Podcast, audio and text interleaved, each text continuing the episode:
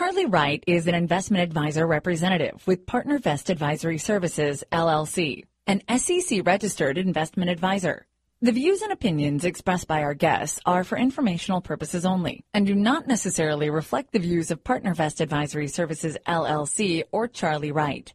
PartnerVest and our guests are unaffiliated companies. No information in this discussion is intended to provide investment, tax, or legal advice to any person, nor is it an offer to sell any security. Welcome to the Strategic Investor. Join us as we interview some of the world's most productive asset managers and uncover sophisticated and unique investment strategies in the markets. Here is your host, Charlie Wright. Hello and welcome to Strategic Investor Radio on OCTalkRadio.net. I'm your host Charlie Wright, and today is February 6, 2015, and we're pleased to have us with have with us today Tim Travis of TNT Capital, headquartered in Irvine, California. Tim, welcome to Strategic Investor Radio. Well, thank you for having me, Charlie. I really appreciate it. So, Tim, let's start with a little of your background and uh, tell us how TNT Capital came to be. Sure. So uh, basically, I majored in business and economics at the University of California, Santa Barbara, and uh, started interning in some of the big financial firms over there. Actually, I worked at AG Edwards and Scottrade. and then when I graduated, I worked for other large firms like Vanguard Group. And what I really realized was that I didn't feel that those larger firms offered what I believe to be the best product the best investment strategy. So what I've done, you know, since I was a teenager was I read everything Warren Buffett ever wrote and everything Benjamin Graham ever wrote and I really became obsessed with this value investing methodology. And I realized that if I offer what I believe to be the best product at a reasonable price, that would be a competitive advantage and I could do business and that's what's happened and it's worked great. So you guys are you're an RIA firm and uh, you have unique strategies for both your clients and you run some of those strategies for other advisors. Is that it? That's it, yep. Okay. And so uh, tell us, uh, I, uh, looking on your website, I see that you combine value investing together with option sell. That's a very odd combination. So uh, I'm sure I'm not the first to notice that here. So tell us about, first of all, what does value investing mean for you? Because that can be a broad term. It can be interpreted in different ways. And then what kind of option selling do you use? And do you use that to enhance it?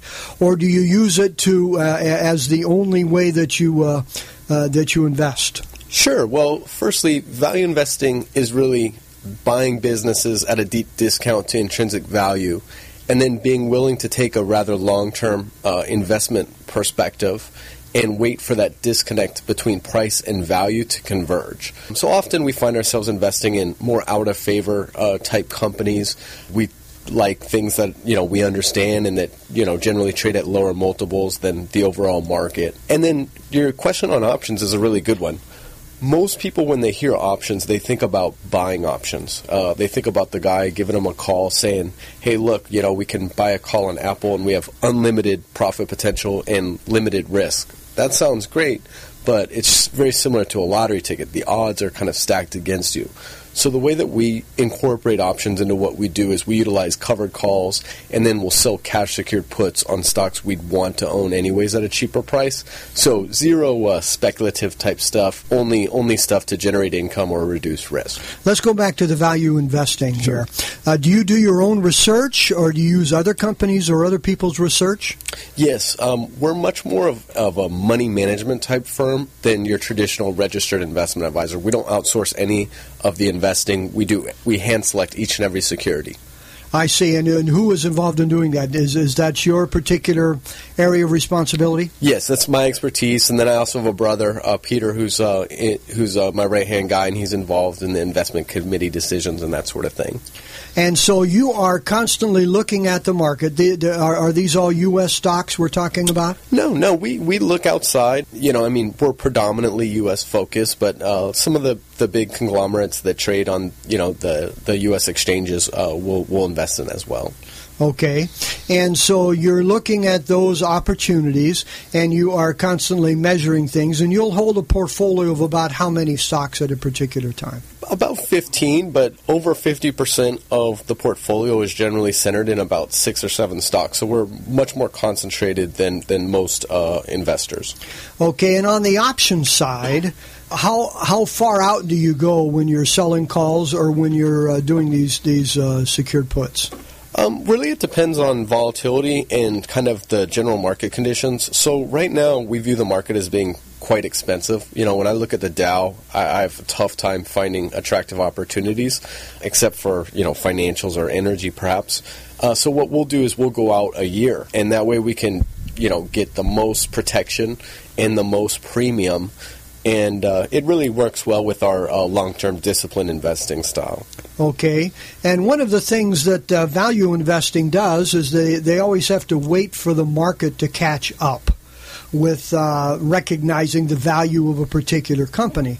But when you're in options, they're shorter term, so we don't have the opportunity of waiting two, three, four years.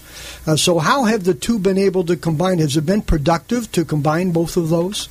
It, it, really has been. I can think of 2011, for instance, when uh, the European crisis really was front and center. And, uh, you know, we were heavy in financials then, just like we are now. And a lot of the financials really took a dive. And other managers that have similar styles lost quite a bit. But we actually ended up uh, just about break even that year because the option premiums were so large that you know, our worst case scenario is we're going to end up owning the stock at a cheaper price anyway. So it really works well. We're happy collecting the income if that works, or we're happy, you know, owning the stock at the price that, that we would get exercised at. So, so I presume that you're not really into uh, Russell 2000 or any of those small cap kinds of, of investments? We do own some. I mean, there's been a, a disconnect. I mean, I, I, I, know the PE and the Russell was you know over 30 for uh, a large part of last year. So we do find a little more opportunity in the large cap, but we're, we're agnostic. I mean, we're willing to buy anything we understand and that we like as a value.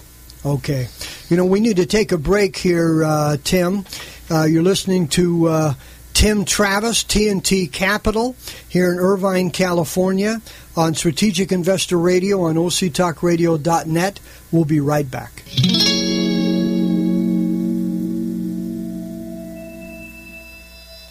According to the consulting firm Strategic Capital Allocation Group, every decade since 1900 has experienced at least one bear market, and several have experienced as many as three. So how do we protect our principal from these declines without missing the gains when prices rise? At Strategic Investor Radio, we interview asset managers with unique strategies designed to both protect and grow your investments. Investing is not rocket science. It's rocket fuel if you know how to harness it. For podcasts of our interviews, please visit us at strategicinvestorradio.com.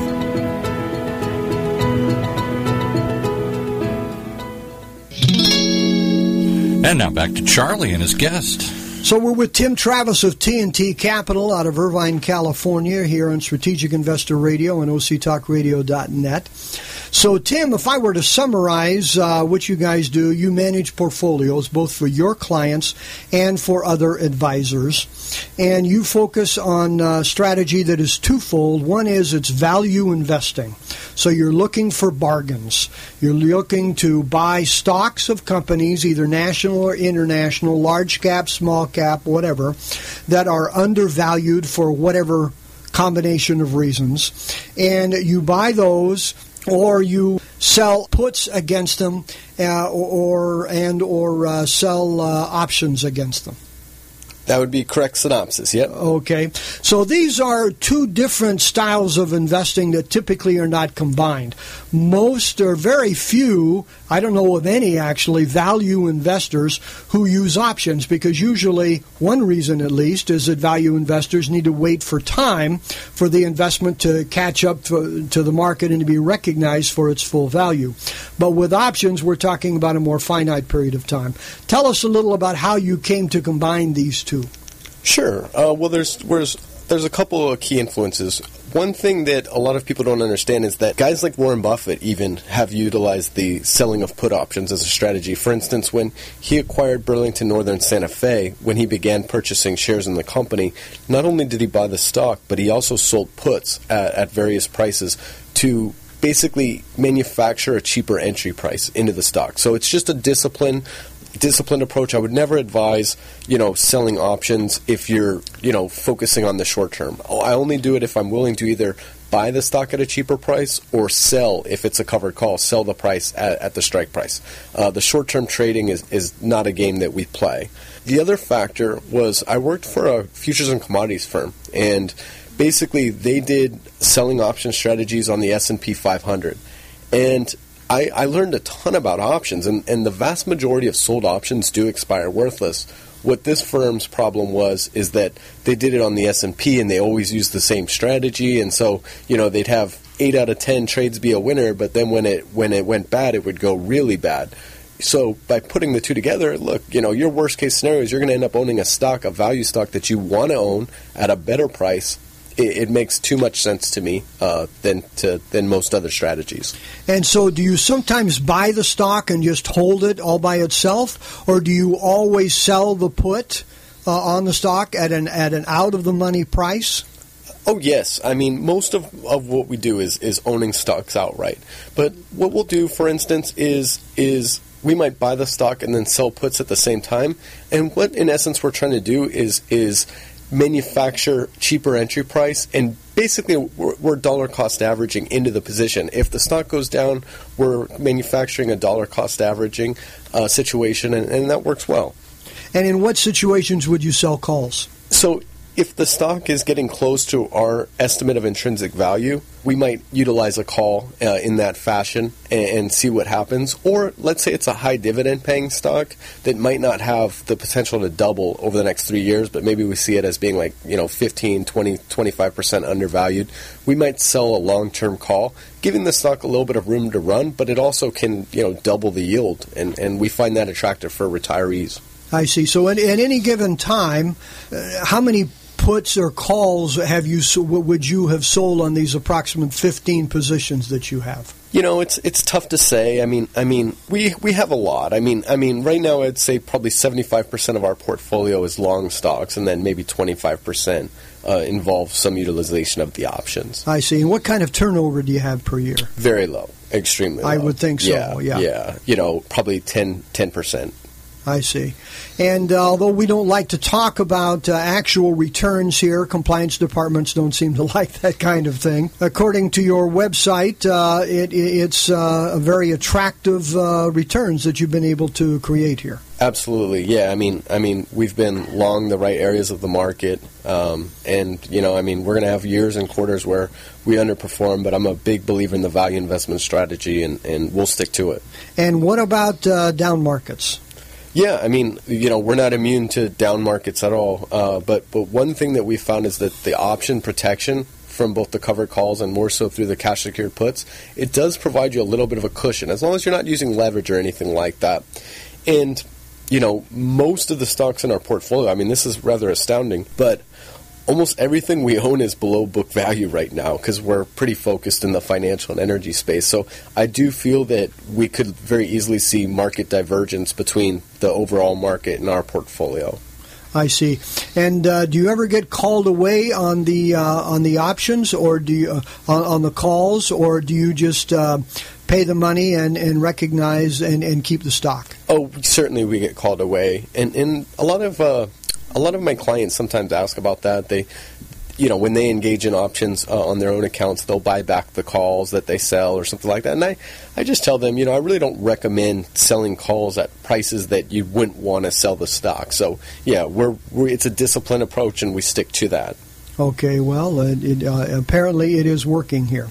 So, in regards to your strategy, what keeps you awake at night, Tim? You know, the biggest thing that, that really keeps me awake is just the fact that you know interest rates are, are so low and and you know how long are they going to stay this low? You know i mean that that has a big impact on you know how we position the portfolio. Higher interest rates would probably be negative for the market but it would be very positive for a lot of our financials.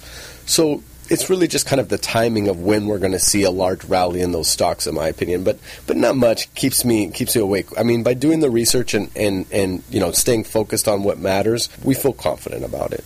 And then how about fixed income? What do you do for fixed income for your clients? Well, as you know, that's not very easy in today's environment with rates being so low. So, you know, I mean, I mean, we are finding some opportunities in some of these energy names that have sold off to really attractive levels.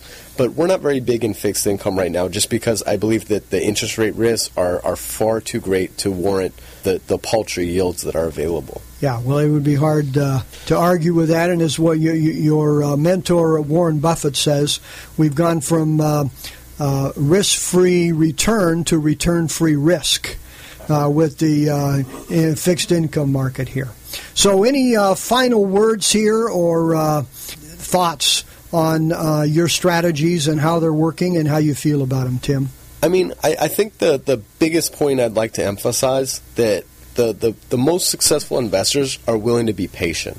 You know, I mean, I mean, the Charlie Munger says, you know, the real money is in the waiting. You know, and, and so that's what so many people really uh, misconstrue is that they think they constantly have to be going in and out of things. They worry about the most recent news event. Uh, but but really, you know, if you buy it at the right price and you're willing to be patient and, and let the fundamentals play out, that's the way that you're really going to be successful in post you know strong returns. Okay, Tim. Well, thank you very much. One final question here we always like to ask. What book on investing would you recommend for our listeners? Well, I'm glad you asked it. My, my favorite book is a Modern Security Analysis. It's by Martin Whitman uh, of Third Avenue Funds, and it's uh, a new take on Benjamin Graham's The Intelligent Investor and Security Analysis, and it's absolutely astounding. Okay, give us that name again here. Modern Security Analysis. Martin Whitman. Okay, very good. Well, thank you very much. Well, Tim, it's been an excellent interview. We really appreciate your willing to come in and talk with us and share your thoughts with listeners. Again, this is Tim Travis of TNT Capital out of Irvine, California. You've been listening to Strategic Investor Radio on OCTalkRadio.net. I'm Charlie Wright and like to wish you all happy and productive investing. You've been listening to The Strategic Investor, your source for compelling investment strategies from some of the most productive asset managers in the industry. For unique investment strategies, visit us at strategicinvestorradio.com. Investing is not rocket science.